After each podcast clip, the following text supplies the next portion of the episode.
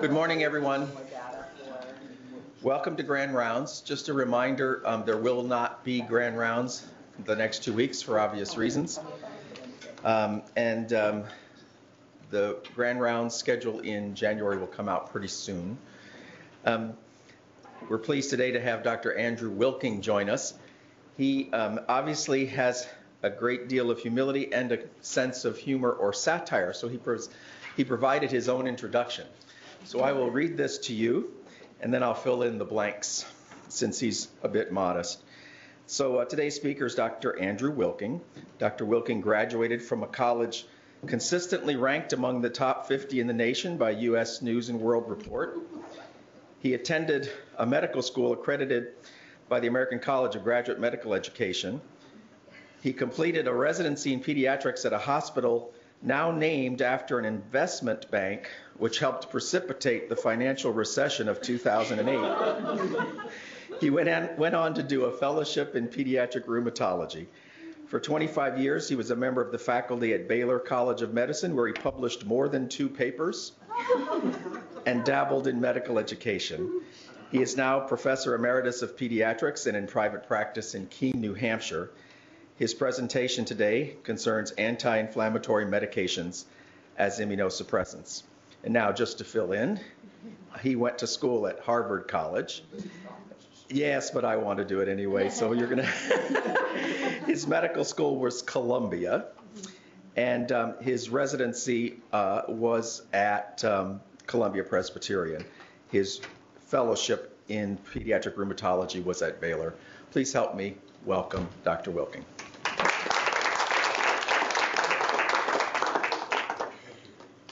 Well, uh, thank you all for coming. Um, I guess the back of the room is significantly warmer than the front of the room? Or you're afraid that I might call on you if you sat in the front? I understand. Some habits never change, right? You learned it in medical school, hide the back. Okay, so, uh, again, thank you for coming, especially on a cold morning. Uh, Dr. Wilkinson, can you make sure your microphone is turned on? It doesn't appear to be on just yet. Well, the green light is on, it's on, in the on position, but Okay. you don't hear me? Yeah, just raise the mic up a little bit higher, maybe, with that. Higher on your lapel.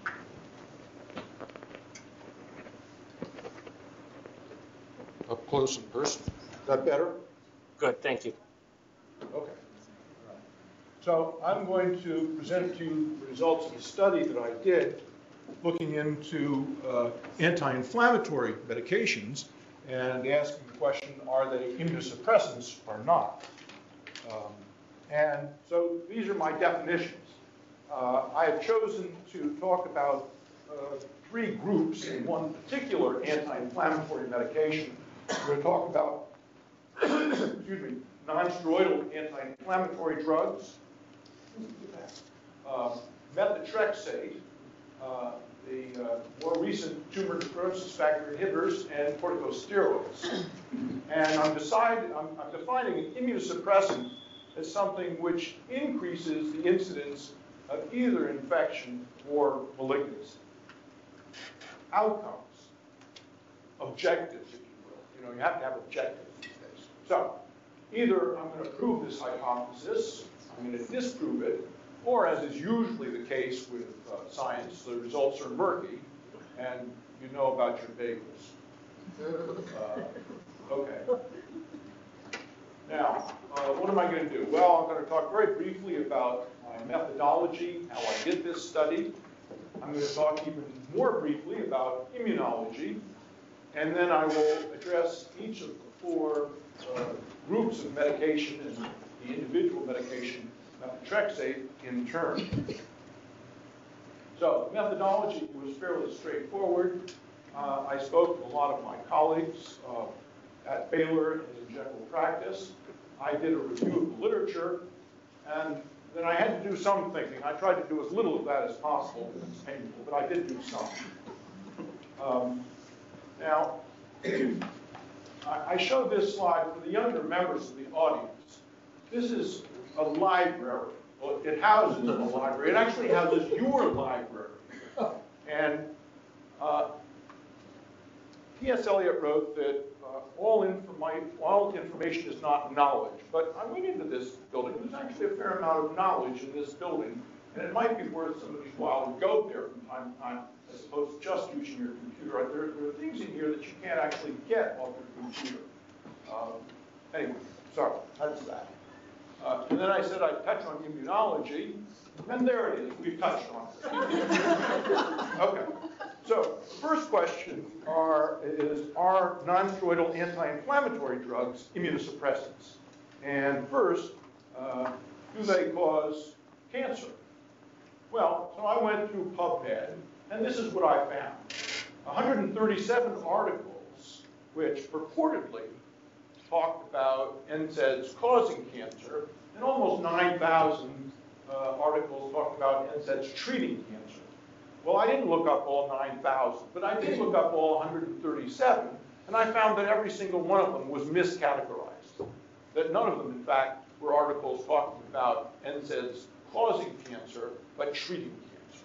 So, res ipsa loquitur, I feel that uh, NSAIDs do not cause malignancy. However, the question about infection is not quite so straightforward. Now, as we will learn, as you already know, in fact, you can find uh, case reports about anything. Uh, whatever axe you want to grind, there's sure to be at least one case report that will support your axe grinding. Okay. So the first two of these are articles from the adult literature uh, dealing with problems with patients who uh, were taking one uh, non-steroidal anti-inflammatory uh, medication or another and had uh, a worsening typically of an infection that they'd already had. This last article by Brogan and his associates uh, was an article done on children talking about group A streptococcal fasciitis complicating primary varicella. And again, a, case report, um, but bringing up the possibility that maybe non-steroidal anti-inflammatory drugs may make infections worse or bring them on. Well, so that led to several really good studies being done. And the first was done by Peterson and his colleagues back in 96. And they looked for risk factors for invasive group A strep infections in children with varicella. And uh, one of the things they looked at was ibuprofen, but they really couldn't find a good connection between ibuprofen and worsening infections, in specifically group A uh, strep infections in kids with uh, chickenpox. Uh, next study was done by Choo and his colleagues, and this was a large study done uh, down in Boston and its suburbs by the Harvard uh, Health Group, and they looked at actually a fairly large number of children. Uh, total number of cases, you see, 7,611. Um, well, I'm sorry, it's more than that because that's nine cases plus the number of cases. So almost 7,700 cases. And you can see what they found. Uh, there was a there were some problems with this study. The, the major problems with the study was that they only looked at patients who had taken, who had gotten their prescriptions for ibuprofen filled at one of the Harvard uh, uh, pharmacies. Um, and as you know, ibuprofen is over the counter, so there may have been many more patients who received ibuprofen who didn't get caught uh, in their net. Anyway, uh, what you can see is that there were only a total of four patients here, um, right there, who had received uh, ibuprofen, and only one of these had received it within the past month. So, any, any, any, any uh, medical students want to get extra credit and tell us what's the half-life of ibuprofen? Pete, there's Bueller with a buzzer, time's up, I'm sorry. Yeah, so it's about 12 hours, okay? So you're not going to have a whole lot of ibuprofen left in your system if you took it two weeks or 30 days ago. So I would suggest to you that there isn't much of a connection based on this, in this study's work, uh, between ibuprofen and uh, superinfections.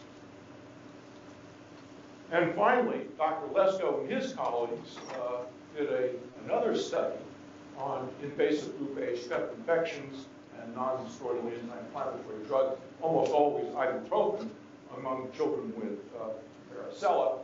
And their conclusion was that there was no association between the use of ibuprofen, which was the only NSAID that uh, parents were using, and necrotizing soft tissue infections. So, uh, in summary, I think uh, it's pretty clear that NSAIDs as uh, anti-inflammatory medications do not increase the incidence either of malignancy or of infection. All right, next drug, methotrexate. Is methotrexate an immunosuppressant? Well, let me start by giving a very brief history of methotrexate. It was first developed and uh, used by Sidney Farber down in Boston in 1948 for the treatment of children with acute uh, uh, uh, leukemia. Um, three years later, uh, Dr. Gubner and his associates, associates started using it for patients, adults, with rheumatoid and psoriatic arthritis. And they found it to be quite helpful. And they not only found it to be helpful for patients' arthritis, their patients with psoriasis, their skin got a lot better too. So uh, a couple of years later, the dermatologists got into the act, and they started treating adults and children with psoriasis without arthritis, and they found that methotrexate was beneficial for those patients as well. So, then 30 years later, uh, it is first used in Germany by Dr. Truckenbrodt for children with what was then juvenile rheumatoid arthritis, is now juvenile idiopathic arthritis. Um, Guess somewhere along the line we realized we really didn't know what was the cause of JRA, so we had to change it. Anyway, so methotrexate's been around for a long time, used for a bunch of different things. And it continues, of course, to be used to treat different forms of cancer in children, uh, as well as uh, its use as an anti-inflammatory. Okay, so methotrexate and malignancy. Does methotrexate cause malignancy? Well, again, as I said, you can find uh, case reports about anything. And uh, typically, these case reports have uh, talked about children with either Hodgkin's or non-Hodgkin's lymphoma. And uh, they make this association, but it's certainly not clear based on these case reports that uh, there is actually any cause and effect going on. Um, this is worth pointing out that these, these articles are talking about low dose methotrexate. Um, if you're treating a child for cancer with methotrexate, typically you're using orders of magnitude of doses higher than what we rheumatologists use when we use it as an anti-inflammatory. And this has been well studied. And when you use it in high doses, methotrexate is a cytotoxic drug. But when you use it in low doses, it's not cytotoxic at all. It's anti-inflammatory. You know, it's like aspirin. Use aspirin at different doses and you get very different effects based on whatever dose you want to use. It's, it's a great drug.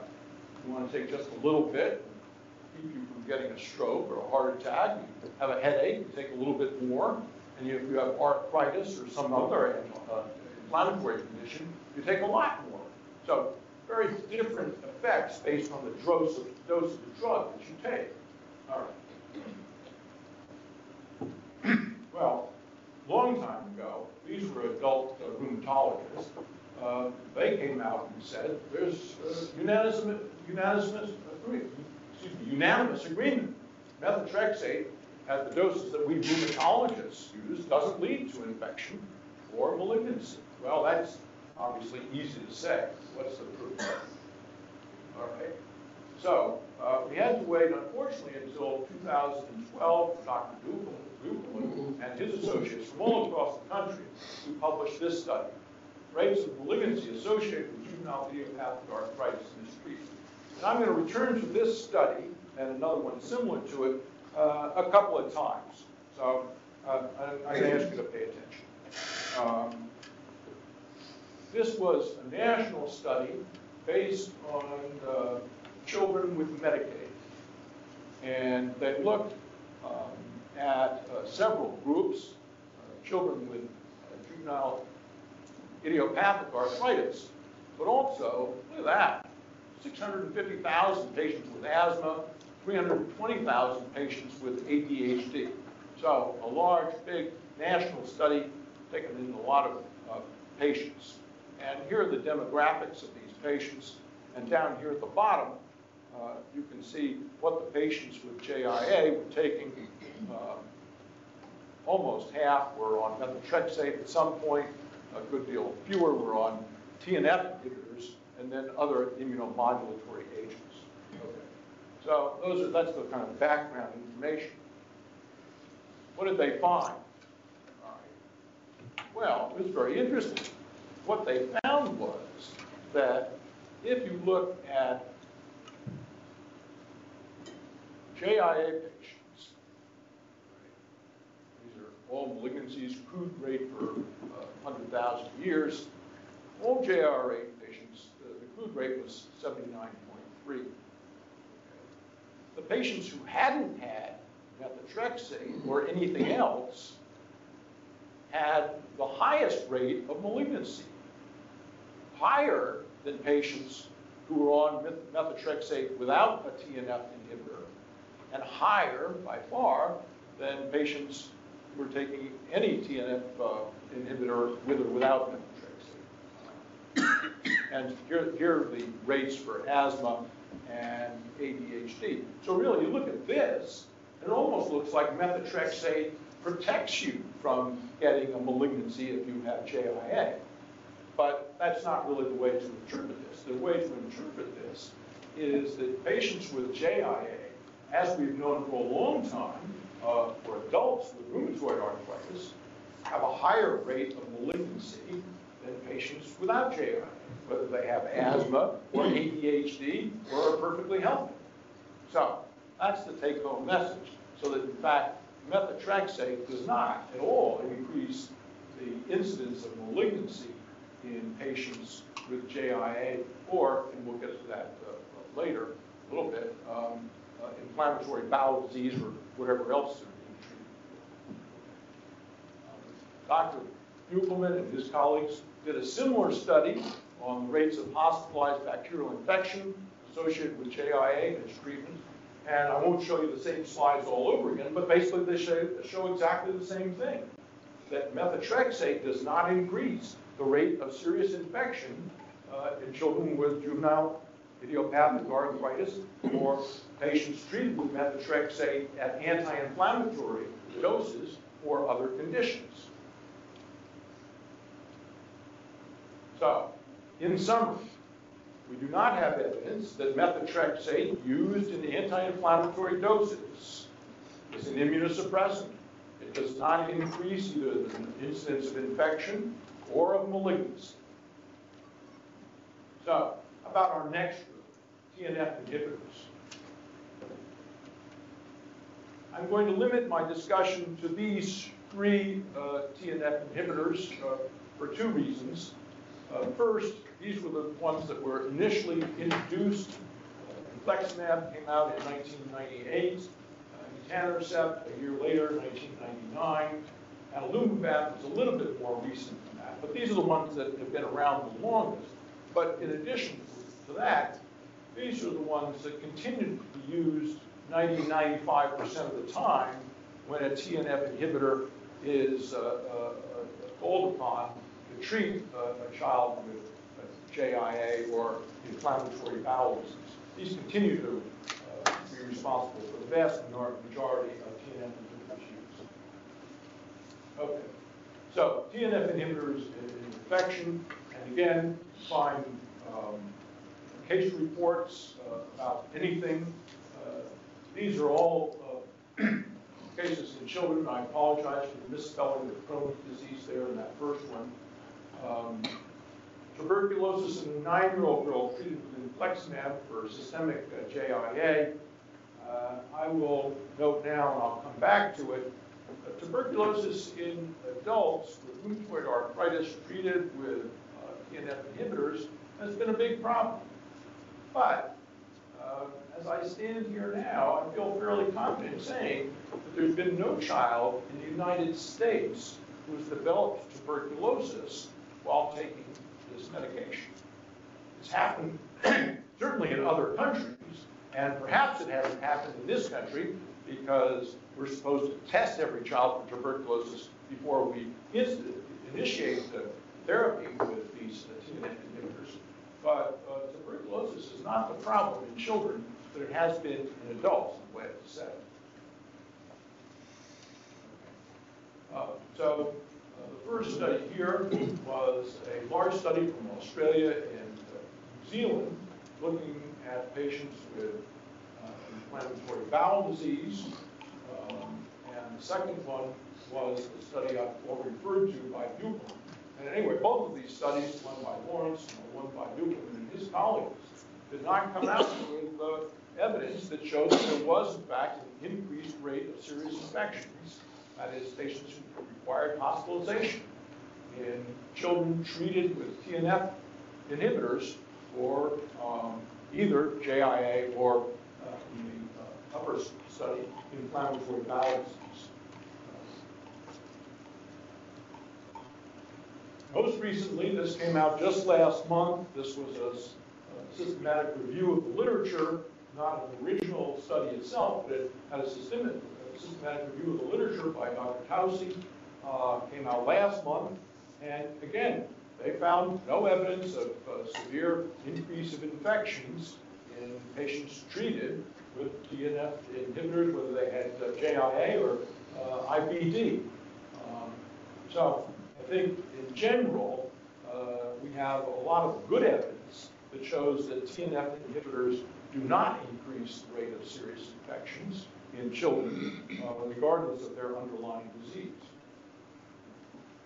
All right, how about malignancy? Well, there's been an association between Crohn's disease and malignancy in adults for decades. And uh, it, that, that's a fact. Uh, it's uh, much less true in children uh, than it is in adults, but uh, there's clearly uh, an association between Crohn's disease in adults and malignancy. And again, these typically are lymphomas that develop.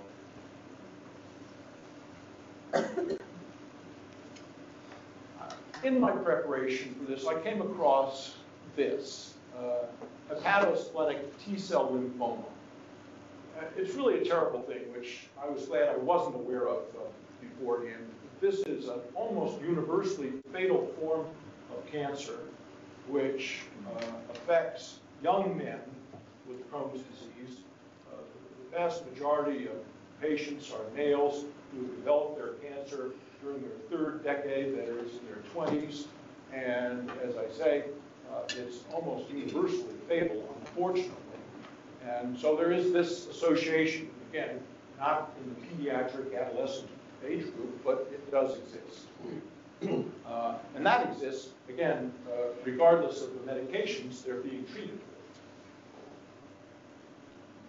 Ah, the FDA, God bless them. So in 2009, the FDA, in uh, its infinite wisdom, uh, decided to uh, put uh, a very scary warning on all uh, TNF uh, inhibitors that were sold, based on really not very good science, I'm afraid. Um, And it's caused a lot of problems because the black box is still there. And the black box uh, says that, you know, warns patients that if you or your children use these medications, you're more likely to get cancer than if you don't use them. Well, it just isn't true, unfortunately. Uh, I mean, it's fortunate that it's not true, but it's unfortunate that uh, uh, rheumatologists and gastroenterologists and others who use these medications have to uh, spend a lot more time trying to reassure uh, their patients and their patients' parents that, in fact, uh, it's not as scary as they're led to believe by what's in the product labeling. Um, you we've tried, I can't say we, myself, but those in authority in uh, uh, pediatric rheumatology and in uh, pediatric gastroenterology have tried to get this rescinded but uh, so far without success. So this is something we have to deal with, uh, but as I'll show you, it, it really isn't accurate. So TNF inhibitors and malignancy, uh, the top study was one done in Greece, uh, looking at risk of lymphoma, malignancies, uh, inflammatory bowel disease. And again, they did not find a connection there. And then a very large study in Austria done by Meissler and his associates uh, did not find any connection between uh, infliximab, Remicade, and uh, malignancy.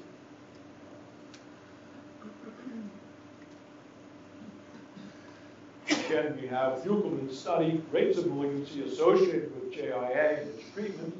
And I'm not going to show you those slides again, but rates of malignancy are not increased with the use of uh, tumor necrosis factors, just as they're not increased with the use of methotrexate.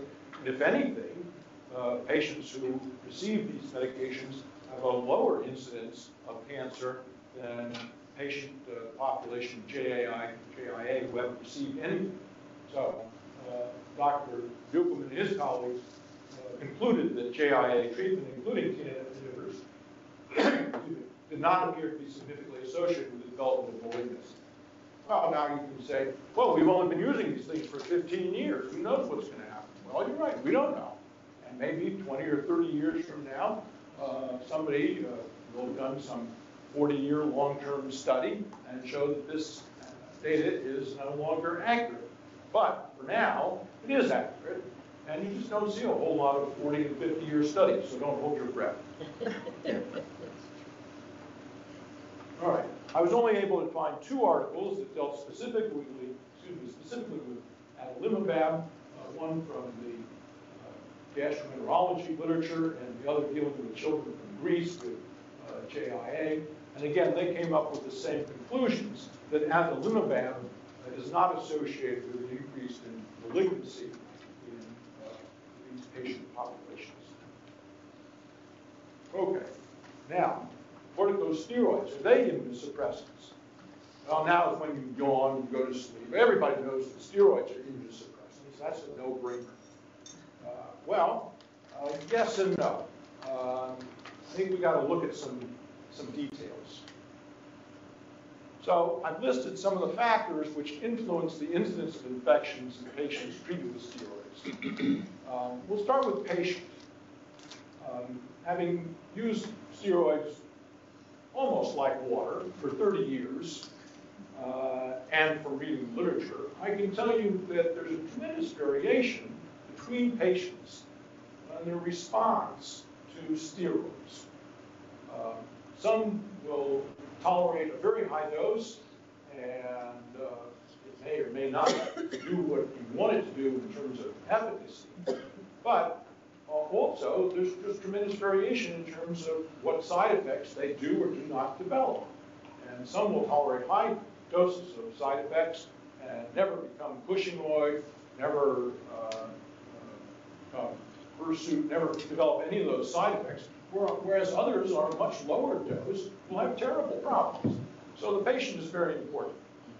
The formulation of the drug, what are you using? Using cortisone, using hydrocortisone, prednisone, methylprednisolone. I mean, uh, as you probably know, the list of ways in which steroids have been formulated is a pretty long one, and it really does make a difference.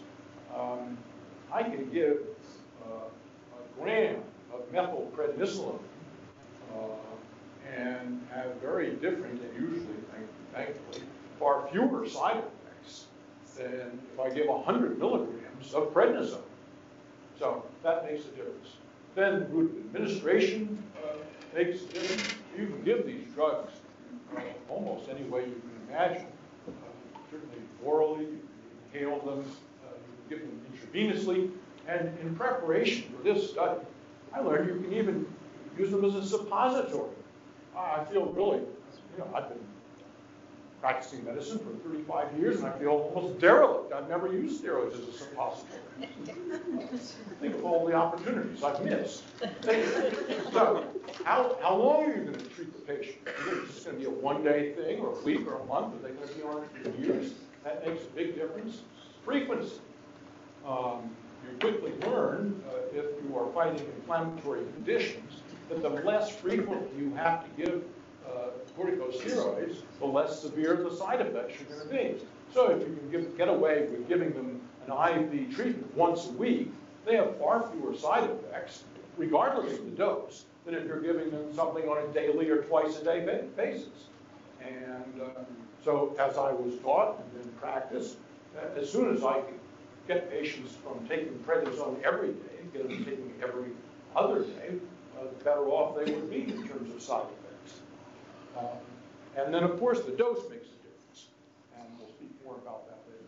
So there, there are a lot of variables which one has to consider when talking about uh, corticosteroids as immunosuppressants.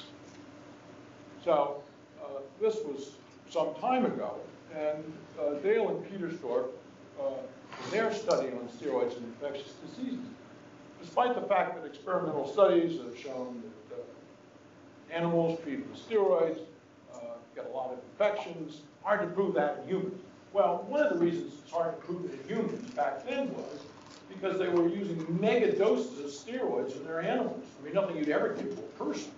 So th- those animals, poor fellows, uh, um, came down with many more infections, and humans too, but not to the same degree. But a lot of that had to do with difference in dose. Okay. Uh, Immunosuppressive effects and infections associated with corticosteroid therapy. And I was trying to uh, uh, say something towards this uh, uh, previously, but uh, the immunosuppressive activity of steroids cannot be estimated by extrapolation from their potency as anti-inflammatory. Again, you may get a big bang for your buck in terms of efficacy and not put the patient at big risk. So, steroids and infection, the natural, history of Cushing syndrome. This was an article uh, published a long time ago, but it was a good article about uh, patients who studied 50 patients with uh, Cushing syndrome. Well, as you know, in Cushing syndrome, um, the adrenal glands are running amok, they're putting out tons of steroids constantly. So um, it's, uh, uh, these, it's like these patients were being given large doses of steroids. And in fact, more than half of these patients died of an infection. Ipso facto, therefore, maybe steroids aren't very good if they cause infections. Sure.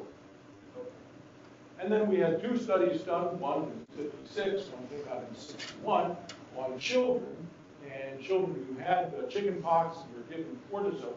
The first one was rather small, only six patients by Haggerty and Eley in 1956. But one of those uh, children died, and uh, uh, the other five had much more severe courses uh, than one might expect. The second study by Finkel was a good deal larger, and again, they found there was significant morbidity and mortality associated with the use of steroids in uh, patients with varicella.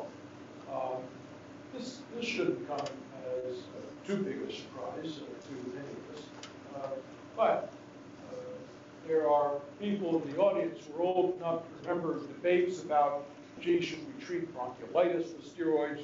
Gee, when do we use uh, uh, steroids in the treatment of meningitis? So this whether to use anti-inflammatory medications in severe infections has, over the years, been a big question.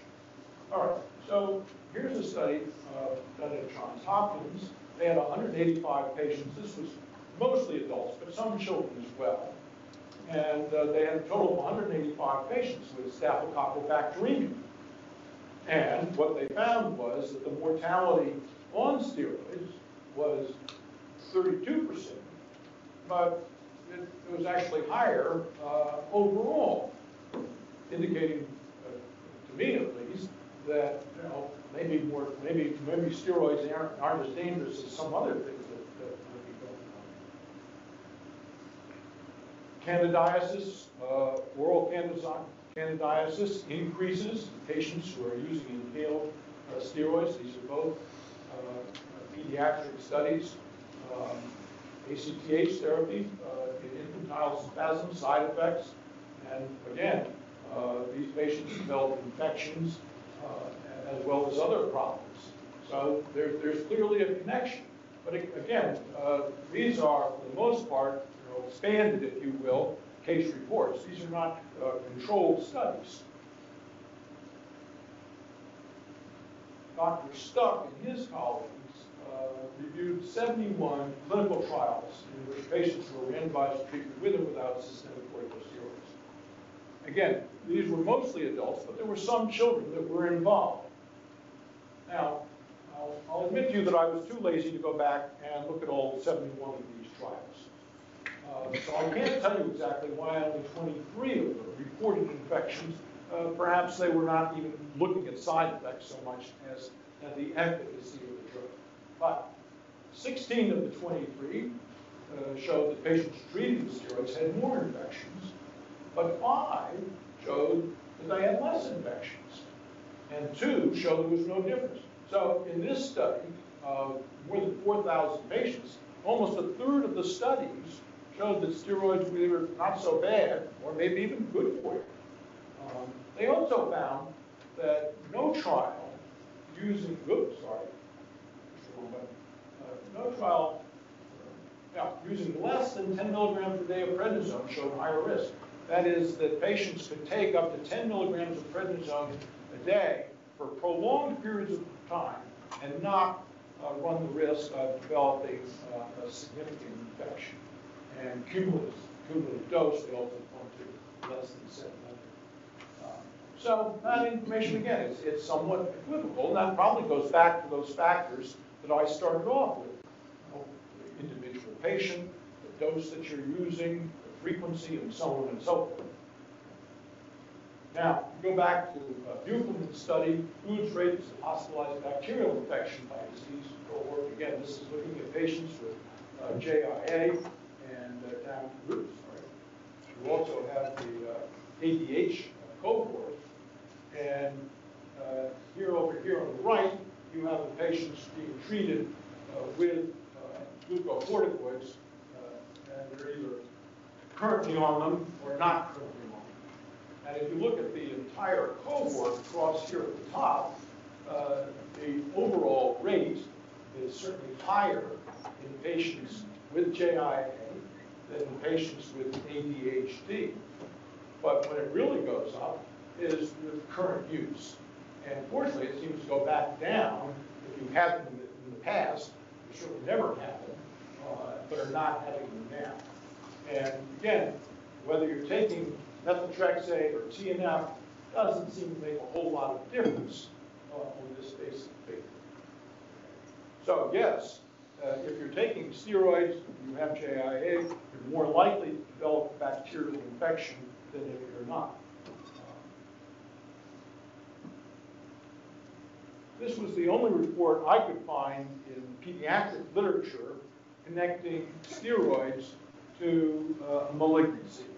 Uh, This was a six-year-old boy who developed uh, something called an epidural hibernoma as a complication of steroid treatment. Again, just a case report, so I'm not sure how absolutely accurate uh, that is as being represented. So, uh, in summary, uh, uh, no, I can't relate, and you shouldn't relate uh, the use of steroids in children to development of malignancy. You can relate it.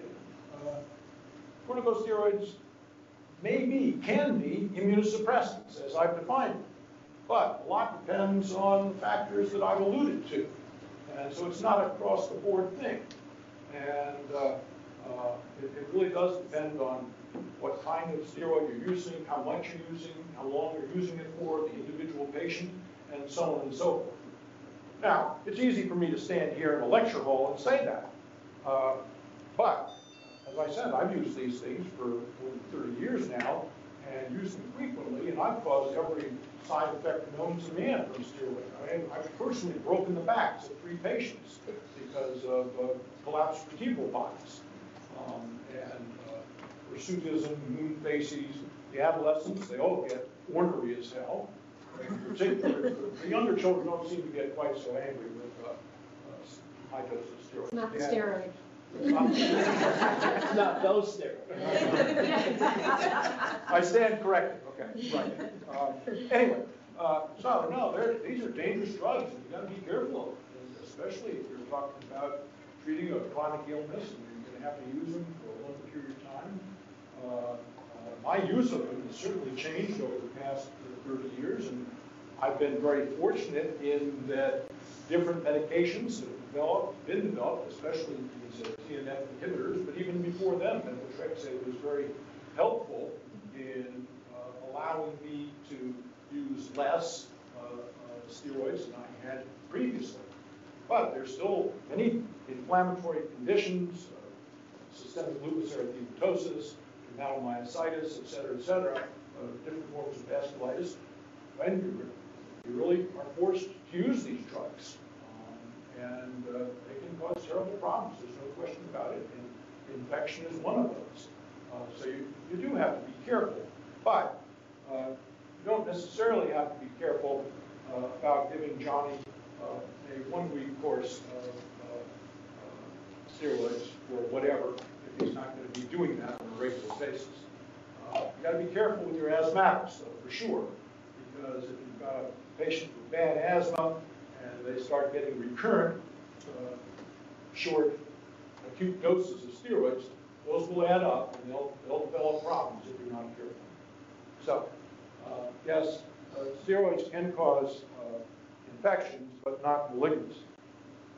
Um, So, uh, it's now, as you know, your reward to list the limitations of your studies uh, in articles. I don't know how that uh, came to be popular, uh, but uh, anyway, I thought I should do it. Anyway, so the first limitation of this study, is only one investigator, which of course is ridiculous.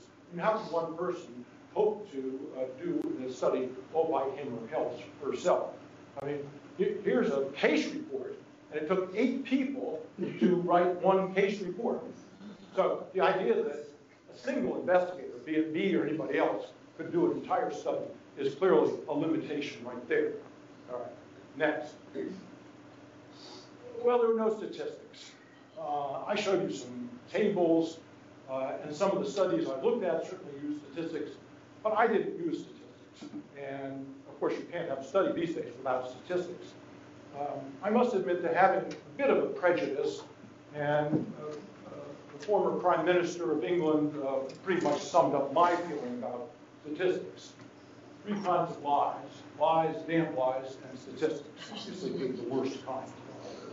Um, But even if you don't have that feeling, uh, I think uh, statistics, statistics have gotten a little bit out of hand. So I went back and I asked myself, well, gee, are there any papers in literature that don't have statistics? And I actually found some, and they weren't recent, but they were good papers. So, going back to 1945, you may recognize some of these. Uh, Elizabeth Taussig, George Blalock uh, wrote an article which uh, uh, uh, has been helpful over the years in the treatment of uh, congenital heart disease. There were no statistics in that paper.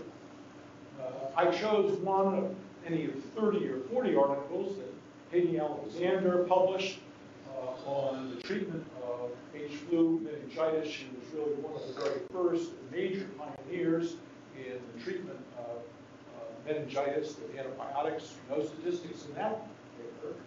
And uh, you're probably uh, familiar with Virginia Apgar's work and uh, her proposal for a new method of evaluation of newborn. We actually, I think, still use Dr. Apgar's approach to the assessment of the newborn. And she didn't use any statistics. Now, I, I recognize these are old, and I certainly don't for a second mean to imply that my study is anywhere near as important as this. Of course it is. But I just want to show that, at least not too long ago, people were able to write a scientific paper, a fairly good one, without using statistics. Well, so I took it a step further. Uh, I did my own study on statistics.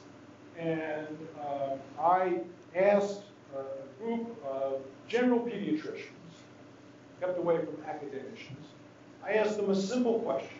I said, do you fully understand the statistics that you find in the journal Pediatrics, the articles in the journal Pediatrics? And First, the demographics. Uh, There were 29 participants. Why 29? Well, I got tired of asking people, number one, and it's a prime number. I thought, well, that's good. Uh, These are all general pediatricians. There's the age range, uh, uh, slightly more female than male, uh, there. And so this was the response, these were the responses to the question. Uh, 15 admitted 11 not really, uh, one person, uh, jokesters that been joking, uh, and- but only two out of the 29, and these were in the younger range group, I will tell you, uh, said that they actually understood all the statistics. So I guess I'd throw out to the audience, you know, nobody, or almost nobody, understands the statistics that are being used to show that the data presented is in fact worthwhile, something's not right. Anyway, so, uh, and lastly, acknowledgements. Well, I haven't made the acknowledgements. I did, however, find this and thought it worthy of, of putting on the board. I, I asked the authors for permission before doing this.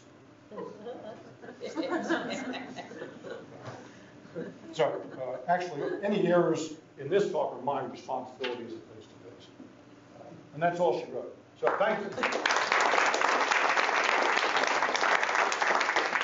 Yes, I don't know when we're supposed to end, on the, the time for questions. There are time for questions. Two things. One, uh, just to add to your list of of interesting papers with no statistics, uh, Dr. Fick, the Fick Principle Cardiac Output, was only one paragraph, no, no statistics. The other thing is, assuming for the sake of this question that uh, patients actively taking steroids are at higher risk for infection, how long does it take for that to occur? Sense, is it, is it a day, is it a week, is it a month, is, Uh, It's an excellent question. Um, Anyone with uh, experience in infectious disease care to handle that for me? Thanks a lot. Uh, No, uh, so my answer to the question is, A, number one, I don't know. Uh, B, number two, the data is uh, hard to put your finger on, again, because there's a lot of patient variability. But if your patient's been on significant doses of steroids for more than a week, uh, you should probably start thinking that, you know, they, they may be more susceptible. Two or three days isn't gonna make a difference. But Get into a week or ten days, and when I talk, when I'm talking about a significant dose, I'm talking about one to two milligrams per kilo per day of prednisone or. Yes, sir. Uh, Could you comment on the use of prophylactic antibiotics in patients um, on chronic steroids, particularly um, to prevent uh, pneumocystis? I think it's a lousy idea. I think that uh, you get yourself into a lot of trouble by doing that sort of thing on across-the-board basis. There may be individual patients, for instance, who have a history of pneumocystis or have a history of other severe infections uh, and who have to continue to take large doses of, of steroids. But I, I, I would not, I would not feel at all comfortable saying that everybody who takes steroids needs to be put on X antibiotic or X antimicrobial because they might develop infections. I said, really can't do that on a case-by-case basis. And I would, I mean, I, I have in the past, but only in, I've I've done it in patients with lupus, frankly. I don't think I've ever done it in a patient with any other condition who's had recurrent infections. And then I, you know, typically urinary tract infections, and I've done that. But as a general rule, uh, I would not feel comfortable. But yes, sir, you have a comment about that? Or just another I just wanted to say that the, that- that the uh, conclusions that you've reached are fairly uniform across the age spectrum. So the TB risk in adults as well as children is very low in America. It's higher in Europe, considerably higher in Southeast Asia. So there's a big discordance there. The rest of the infection rates are pretty, pretty minimal um, in both methotrexate and TNF In, in adults. in, in adults and children. Um, so, I mean, I, don't- I, I don't think there's much discordance And as far as the malignancy goes, um, the malignancy rates are lower in patients with TNF. And it's probably primarily a detection bias issue because they get followed so much closer. Um, But to answer your question, there is a discordance amongst individual diseases that we treat with corticosteroids. So patients with, uh, for- with uh, granulomatous diseases, ANCA positive, are at higher risk, as is dermatomyositis and a little bit less lupus. But RA is not very much at risk. The 20 milligram of daily steroid criteria that the infectious disease people use is an HIV uh, determined uh, cutoff and doesn't relate to rheumatic diseases and their propensity to PJP, which is much, much lower than the HIV population. Yes, sir. You alluded to the, the uh, poor science, poor uh, decision-making in the black box assignment for uh, some of these uh, uh, drugs. And we saw that with uh, ADHD meds and concern about cardiac risk. And as you may know recently, the promulgation of new guidelines for prevention of heart disease or what you do has created a lot of controversy. Do you have any observations from your colleagues and professionally why the black box things get put out despite the fact that good scientists are looking at the same data that you looked at?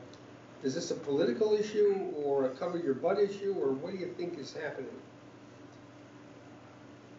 Yes and yes. Um, You know, to, to be fair to the FDA, uh, my impression at least is, uh, is true?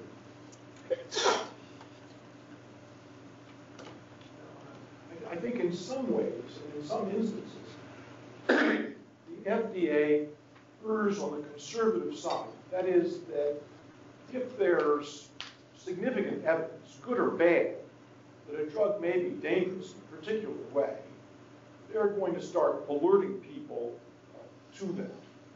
Now, I'll have to make a caveat to that, that I think there have certainly been instances in the past where the opposite has been true, where the FDA has not been proactive enough, if you will, in alerting uh, physicians as well as the general public to dangers of certain medications. Um, But, and and I, I don't pretend to know the inner workings of the Federal Drug Administration, or how they come to these conclusions or had. Um, You know, to be fair to them, there were not, when they issued this warning, uh, uh, there were not really good uh, scientific studies addressing the question of do TNF inhibitors cause malignancy or might they be responsible for them or not? Beukelman's study didn't come out, for instance, until three years later. And even in the adult literature, while there were a lot of studies, there was, there were a lot of confounding variables. Uh, I think in the rear there's an adult rheumatologist, uh, and he will tell you, uh, as already alluded to, that adults with rheumatoid arthritis already have increased um, uh, incidence of malignancy uh, compared to patients who don't have that disease. And so there are a lot of confounding variables, and again, it's tough to do, as you know, it's tough to do really good science. And so you can have reports, you can even have not just case reports, but studies coming out, and there certainly these, are these in the literature, which lead you to believe that the rate of malignancy is increased in certain uh, population groups taking these medications. Uh, But it turns out really not, not to be true.